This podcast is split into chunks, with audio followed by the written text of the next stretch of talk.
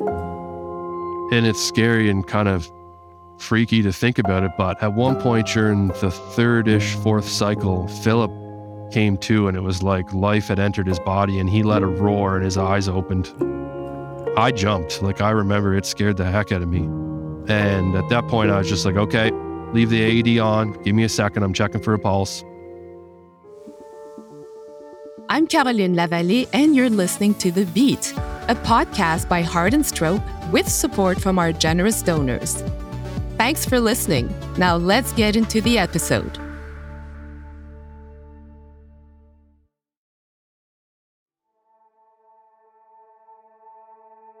An estimated 35,000 people experience cardiac arrest outside of hospital each year in Canada. That's one every 15 minutes. Unfortunately, most don't receive the life saving help they need. When someone collapses, it can be scary and confusing. It may even cause you to panic. But at this crucial time, you can save a life. Because if you perform CPR and use an AED, you can double their chance of survival. There's a good chance a hockey game is being played in Canada right now, maybe even one in your community. So you probably know someone like Philip Sullivan. He owns a jewelry store in Summerside, Prince Edward Island, and played in a local recreational hockey league. His team hit the ice one night a week and in the occasional weekend tournament. And it was at a tournament in March of 2022 when Philip took a shift on the ice that changed his life. This was the second game of the day. We were partway through the game. I was on the ice, and uh, when I get off, I was breathing hard. I'm 50 years old and I don't exercise a whole lot, you know, so I didn't really think anything of the hard or heavy breathing. I uh, got a tap on the back from a Teammate of mine said, Good shift, Phil. And down I went. Mitchell Myers, the goaltender on Philip's team, was a bit confused when he heard players calling him to the bench. Back to that moment, I recall my teammates yelling at me. And uh, I initially thought they were calling me to the bench for an extra skater. But what I really remember is one close friend of mine yelling my name. And it was the tone of voice that he yelled my name. It kind of was oh dear, I think, you know, I really do think there's something wrong. And then, of course, they were waving and pointing to Philip, who had actually collapsed on my brother in law. Mitchell was a former advanced care paramedic. He quickly skated to the bench where his training kicked in. And when I got to the bench, I uh, noticed my brother in law holding Philip. And I could tell by the color in Philip's face and the lack of emotion that, you know, he was either unresponsive or unfortunately deceased. I climbed right into the bench, and I remember one of my first commands to the group was, you know, folks, if you don't know CPR first aid, we need you to get out of the bench and we need to create some space here. The game stopped. Mitchell and another teammate who was an experienced first responder began to assess Philip's condition. We both uh, instantly started stimulating him and then doing a pulse check kind of simultaneously. And I remember her saying to me, I, I don't feel a pulse. I instantly agreed with her and I said, You're right. I was feeling for a carotid pulse at the time. With very minimal hesitation, I confirmed. And then my first order to the group was to call 911, get an AED. Dr. Steven Brooks is a physician and researcher who studies cardiac arrest. If somebody collapses suddenly, it's important that bystanders assess that person quickly to understand what's happening. First thing to do is check to see if someone is responsive. What does that mean? That means checking to see if that person responds to voice or touch or a loud noise.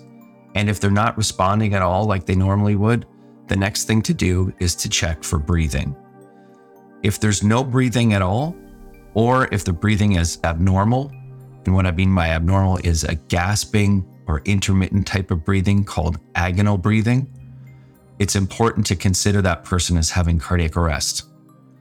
Cardiac arrest is when the heart stops beating unexpectedly.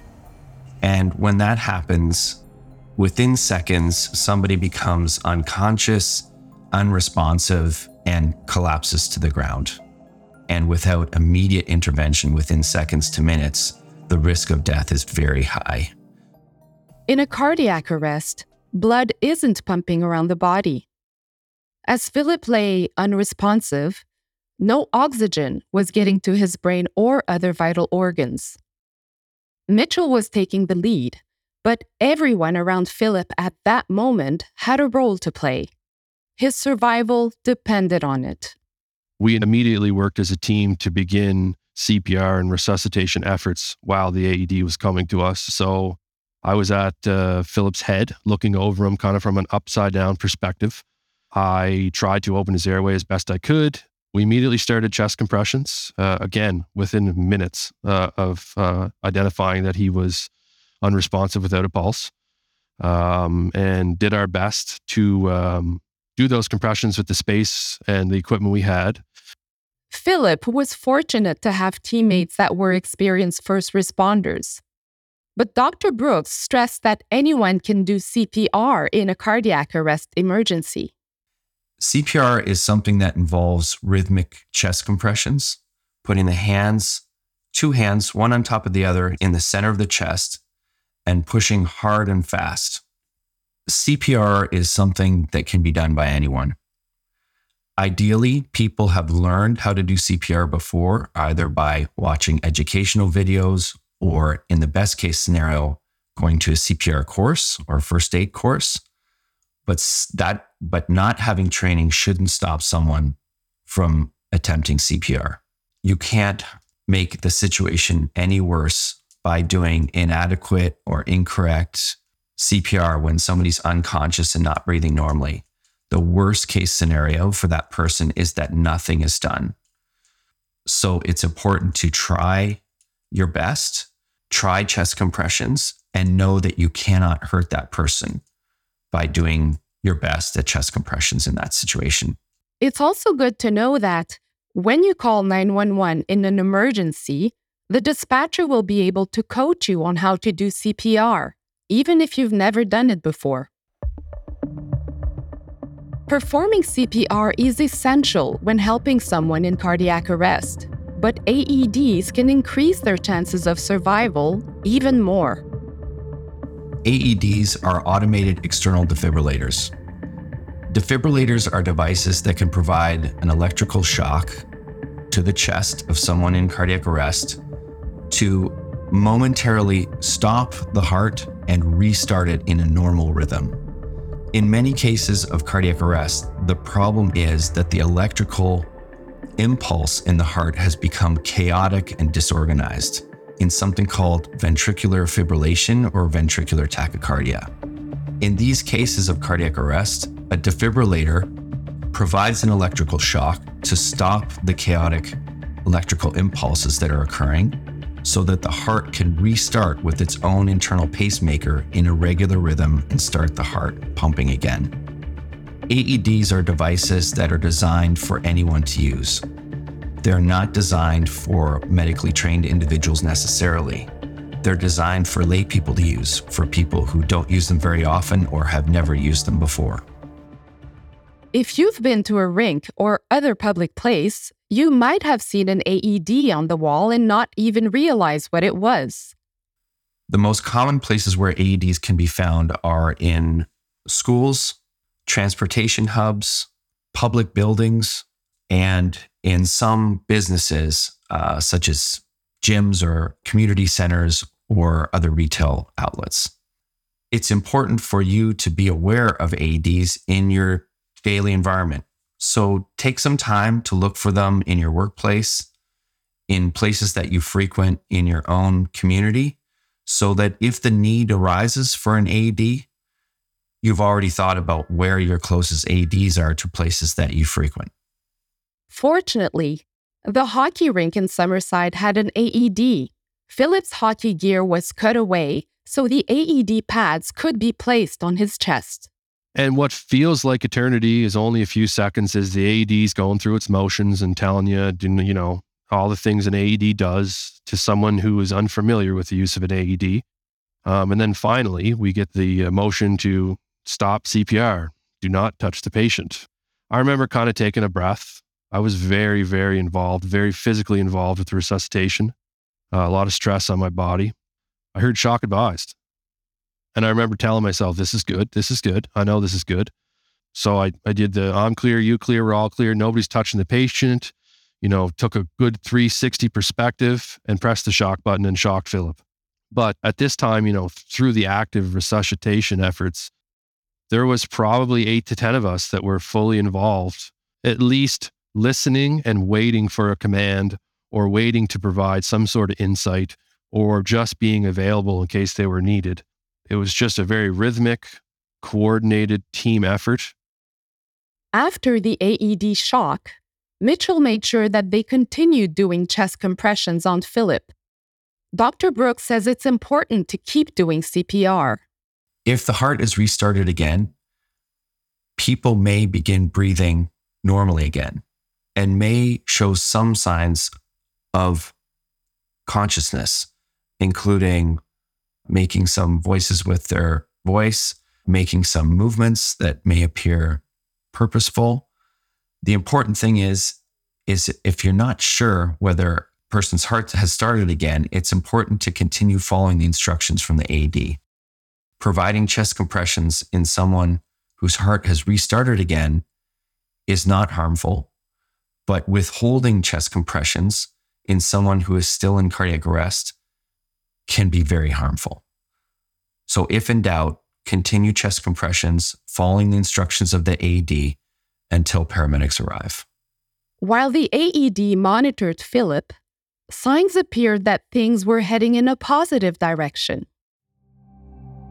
I remember talking to Philip and you just saying, listen, you know, I got you. I need you to pull through. We're all here, kind of thing. You know, working through that second cycle, it appeared as though there was some signs of life coming from him. And I, I, believe we went through two cycles after the shock. There was a no shock advised. I felt for a carotid pulse, but I wasn't confident I had felt it right away. I remember, and it's scary and kind of freaky to think about it, but at one point during the third ish, fourth cycle, Philip came to and it was like life had entered his body and he let a roar and his eyes opened I jumped. Like I remember it scared the heck out of me. At that point, I was just like, okay, leave the AED on. Give me a second. I'm checking for a pulse. The AED had been on Philip for almost 25 minutes when the emergency medical services team arrived. The hockey player stepped aside, and Philip was taken to the hospital. Philip was conscious when he left the hockey rink. He even remembers asking if his team had won the game. But at that point, there was no way of knowing what his future looked like. So, out of respect for Philip and everyone in attendance, the tournament was shut down for the rest of the day. We often hear stories of cardiac arrest occurring during physical activity like sports. So, we asked Dr. Brooks if there's a connection. Physical activity is a trigger for cardiac arrest in rare occasions. So I think it's very important to understand that physical activity is a wonderful thing, and the positive effects and benefits of physical activity are well recognized at reducing your risk for all sorts of cardiovascular diseases and making sure that you have a long and healthy life. But physical activity does put the heart into a situation where it's working harder. And Oxygen demand for the heart muscle itself increases with physical activity. The heart rate often increases with physical activity. And those things can unmask some rare underlying conditions that can, in those people with underlying conditions, sometimes lead to cardiac arrest. An example would be in the case of someone with an underlying cardiac electrical problem that is unrecognized. Similarly, someone who has blocked cardiac arteries from atherosclerosis related to their genetics or related to other risk factors like diabetes or high blood pressure. Physical activity and the increased heart rate and increased blood pressure that can occur in that situation can trigger a cardiac arrest when there's not enough blood flow getting to the heart muscle itself. Is a heart attack different from cardiac arrest? A heart attack can lead to cardiac arrest.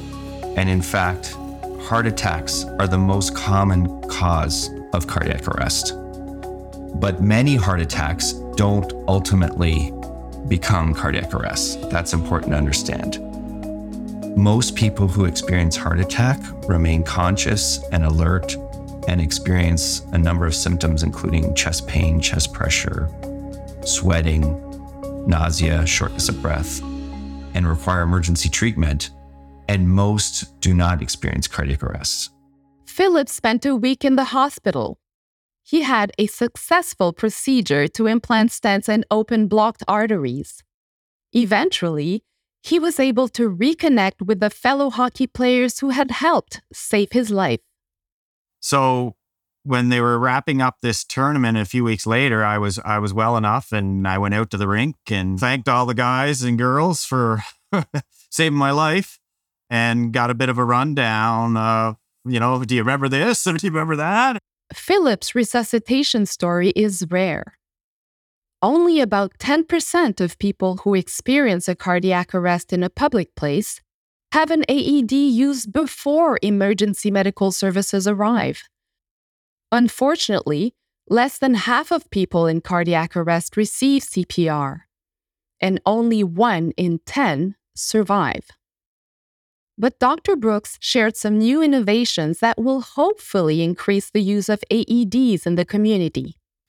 So, new approaches include using historical data showing where cardiac arrests happen in our communities, where they're most likely, and then trying to align where we place the defibrillators in the places where cardiac arrest risk is highest. And then the last innovation that I'll highlight is that there are many companies trying to change the design of AEDs so that instead of expensive, heavy, and maybe poorly portable boxes that we need to place statically on a wall in a location and hope that they're found and retrieved during an emergency, changing the design so that we can consider maybe the idea of a personal access defibrillator, a consumer electronic product that everyone might be able to consider owning in the future. Putting AEDs on the home safety landscape similar to fire extinguishers or smoke detectors designing things that are much less in price, maybe a tenth of the price of a conventional AED, and something that can fit in a pocket or a bag rather than have to sit on a wall in a, in a cabinet. For anyone that might feel intimidated to use an AED, Mitchell shared some final words. Any AED that's out there on the market right now will slowly and calmly walk you through assisting someone in cardiac arrest. AEDs are are easy. They're safe. They have a calming effect. They tell you what you need to do, and you can't hurt somebody that's deceased. Uh, so don't be scared to try. If someone is experiencing cardiac arrest, they need your help. You don't need training to help save their life. It takes four simple steps call 911, shout for someone to look for an AED, start CPR, and use the AED if there is one. If you want to learn the CPR basics and how to use an AED, you can start by watching Heart and Stroke's video at heartandstroke.ca slash CPR. It's only 90 seconds. And remember, when you call 911, the dispatcher will talk you through everything you need to do. So will an AED. They're designed to be used by people like me and you. These devices can be the difference between life and death. Thank you, Philip and Mitchell, for sharing your story, and thank you, Dr. Brooks, for offering your expertise. I hope you enjoyed the episode. Stay tuned for an episode where we ask a cardiologist some of the common questions we get from our listeners. Thanks for listening to The Beat, and a special thanks to our donors for making this podcast possible. I hope you'll take away some valuable insights from today's episode, and maybe you'll be inspired to join a community that's determined to beat heart disease and stroke. Subscribe now to stay informed, get inspired, and rediscover hope. Don't forget to rate and review the podcast so we can reach even more listeners. Stay tuned for our next episode.